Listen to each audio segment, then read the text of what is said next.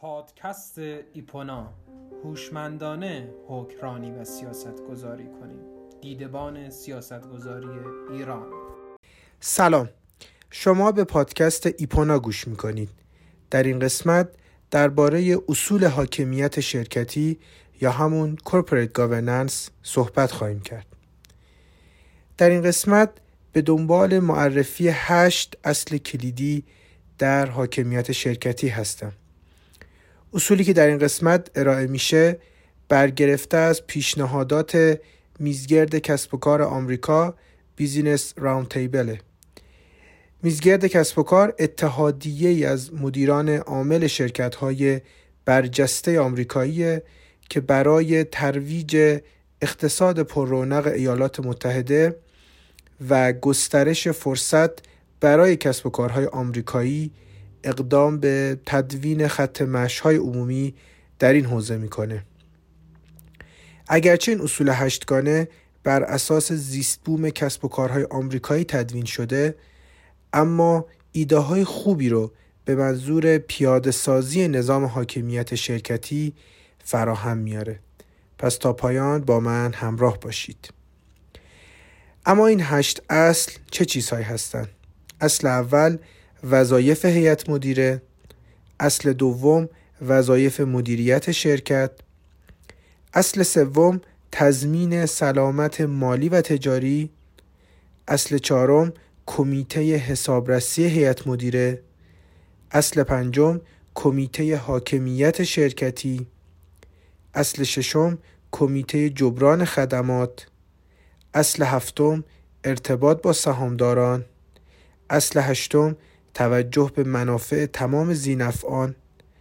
حالا به هر کدوم از این اصول تک تک خواهیم پرداخت.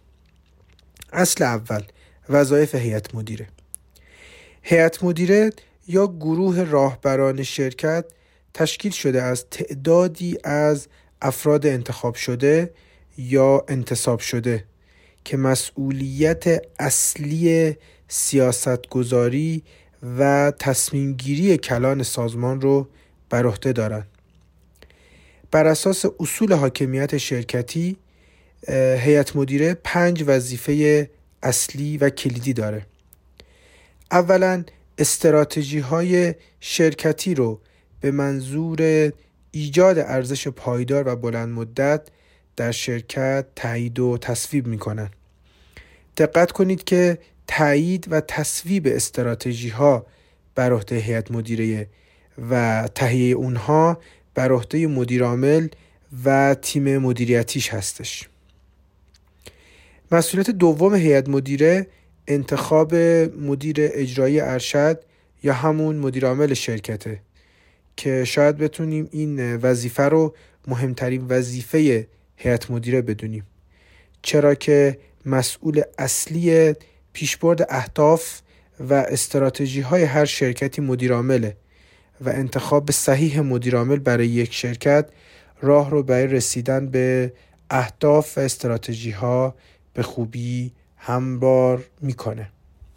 اما هیئت مدیره همچنین موظفه که از مدیرعامل و سایر مدیران ارشد شرکت هم حمایت کنه. این حمایت از طریق اقداماتی همچون تخصیص سرمایه ارزیابی و مدیریت ریسک انجام میشه. هیئت مدیره در قبال حمایت هایی که از مدیرعامل و مدیران ارشد می‌کنه انتظاراتی هم از اونها داره. لذا برای این تحقق این انتظارات بر اونها نظارت می‌کنه. فلذا وظیفه دیگر هیئت مدیره نظارت بر عملکرد مدیرعامل و مدیران ارشد در هدایت درست کسب و کاره. و نهایتا اینکه هیئت مدیره در تدوین اصول اخلاقی حاکم بر شرکت حرف آخر رو می‌زنه. اصول اخلاقی به عنوان خط مرزهای سازمان شناخته میشن و در اختلافات مبنای داوری هستند موارد فوق وظایف اصلی هیئت مدیره بود که به صورت مختصر به اونها اشاره کردیم. هیئت مدیره های مختلف به تناسب شرایط و محیط فعالیتشون می‌تونن وظایف دیگری هم داشته باشن. اما اصل دوم وظایف مدیریت شرکت. مدیریت شرکت تشکیل شده از مدیرعامل و سایر مدیران ارشد که مسئولیت اصلی پیشبرد عملیات و امور اجرای شرکت رو بر عهده دارن. مدیر عامل اغلب از طرف هیئت مدیره انتخاب میشه و معمولا در انتخاب مدیران ارشد خودش هم اختیاراتی داره. سطح این اختیارات رو هیئت مدیره تعیین می‌کنه. حاکمیت شرکتی برای مدیریت شرکت دو وظیفه کلیدی تعیین کرده. مدیریت شرکت در درجه اول موظف با هدف تولید ارزش پایدار و بلند مدت اقدام به تدوین راهبردها و استراتژی شرکت کنه. همونطور که اشاره شد تایید و تصویب استراتژی ها بر عهده هیئت مدیر است اما تهیه و تدوین و پیشنهادش با مدیر عامل در هر مرحله از راهبرد در نظر گرفتن ارزش آفرینی پایدار و بلند مدت اصل کلیدی محسوب میشه. وظیفه دوم مدیریت شرکت عبارت از اداره کسب و کار شرکت تحت نظارت هیئت مدیره. بعد از تهیه و تدوین استراتژی های شرکت امور اجرایی شرکت باید بر اساس این استراتژی ها پیش بره که متولی اصلی پیشبرد امور اجرایی در حاکمیت شرکتی مدیرعامل و تیم مدیریتی اونه اصل سوم تضمین سلامت مالی و تجاری اصول حاکمیت شرکتی به دنبال تضمین سلامت مالی و تجاری شرکت برای زینفعان مختلف اهم از سهامداران، مشتریان، حاکمیت و غیره هستش. مدیریت شرکت تحت نظارت هیئت مدیره و کمیته حسابرسی اون موظف صورتهای مالی رو تولید کنه. صورتهای مالی باید دقیق، شفاف و بر اساس استانداردهای موجود باشند و وضعیت مالی شرکت و نتایج عملیات اون رو منصفانه گزارش کنند. این هم باعث میشه سرمایه گذاران از امنیت سرمایه های خودشون مطمئن بشن مشتریان از خرید خودشون مطمئن و راضی باشن و حاکمیت هم از عملکرد کسب و کار در راستای منفعت عامه اطمینان پیدا کنه. اصل چهارم کمیته حسابرسی هیئت مدیره. هیئت مدیره کمیته های مختلف و متنوعی داره که عمده وظایف هیئت مدیره در قالب این کمیته ها انجام میشن. اما مهمترین و پرمشغله ترین کمیته هیئت مدیره کمیته حسابرسی این کمیته جزء کمیته هاییه که طبق قوانین حاکمیت شرکتی اکثر کشورهای دنیا وجود اون در شرکت ها الزامیه. علت اهمیت این موضوع هم برمیگرده به رسوایی های مالی به وجود اومده در شرکت های بزرگ دنیا که از جمله اونها می‌تونیم به رسوایی مالی شرکت انرون اشاره کنیم. اصول حاکمیت شرکتی سه وظیفه اصلی رو برای کمیته حسابرسی متصور می‌دونه. اولا کمیته حسابرسی رابط بین شرکت و حسابرس خارجی یا همون مستقله. این کمیته باید رابطه خود با حسابرس خارجی رو در تمام طول مدت فعالیت شرکت حفظ کنه و اون رو مدیریت کنه. ثانیا باید بر حسابرسی سالیانه شرکت و گزارشات کنترل داخلی شرکت نظارت داشته باشه. و سوم اینکه بر مدیریت ریسک و انتباق برنامه ها و اقدامات اجرایی شرکت با قوانین و مقررات موجود نظارت داشته باشه. موارد اول و دوم که گفتم جز وظایف اصلی کمیته حسابرسیه و معمولا قابل تفویض به کمیته دیگری نیستن. اما در خصوص وظیفه سوم یعنی مدیریت ریسک و انتباق گاهی اوقات این وظیفه به کمیته مستقل دیگری سپرده میشه. مراجعه به ساختار حاکمیت شرکتی برخی از بنگاه اقتصادی کمیته های تحت عنوان کمیته ریسک یا کمیته انتباق رو خواهید دید که این وظایف رو بر عهده دارند. با این حال اگر این کمیته ها در هیئت مدیره شرکتی وجود نداشته باشند وظایف اونها بر عهده کمیته حسابرسی هستش. اما اصل پنجم کمیته حاکمیت شرکتی. کمیته حاکمیت شرکتی یا Corporate Governance Committee که در برخی از متون از اون تحت عنوان کمیته کاندیداتوری هم یاد شده یکی دیگه از کمیته های اصلی هیئت مدیره. اگرچه این کمیته به نسبت کمیته حسابرسی مشغله کمتری داره اما وظیفه هدایت و مدیریت هیئت مدیره بر عهده این کمیته هستش. اصول حاکمیت شرکتی برای این کمیته یعنی کمیته حاکمیت شرکتی سه وظیفه کلیدی در نظر گرفته. اولا اینکه این کمیته در شکلگیری نظام حاکمیت شرکتی نقش رهبری رو ایفا می‌کنه. ثانیا این کمیته باید تلاش کنه هیئت مدیره فعال و متشکل از افراد با تخصص و تجارب متنوع شکل بده. به نحوی که ترکیب اونها با نیازها و استراتژی شرکت تناسب داشته باشه. و سالسا از اونجا که هیچ عضوی از هیئت مدیره تا ابد عضو هیئت مدیره نیست کمیته حاکمیت شرکتی باید به صورت فعالانه برنامه ریزی جانشین ها یا همون جانشین پروری در هیئت مدیره رو پیگیری کنه. اصل ششم کمیته جبران خدمات. کمیته جبران خدمات سومین کمیته از کمیته های اصلی هیئت مدیره است که در اینجا به اون می‌پردازم. هدف کلی از تشکیل این کمیته در هیئت مدیره نظارت بر حقوق و مزایای مدیرعامل و سایر مدیران ارشد شرکته. این کمیته همچنین باید این اطمینان رو ایجاد کنه که پرداخت های صورت گرفته مطابق با فرهنگ، اهداف، استراتژی ها و خط های کلان سازمان هستش. اصول حاکمیت شرکتی برای کمیته جبران خدمات چهار وظیفه کلی رو در نظر گرفته. این کمیته در درجه اول باید یک فلسفه و زیربنای محکم برای جبران خدمات به ویژه خدمات مدیرعامل و اعضای هیئت مدیره ایجاد کنه.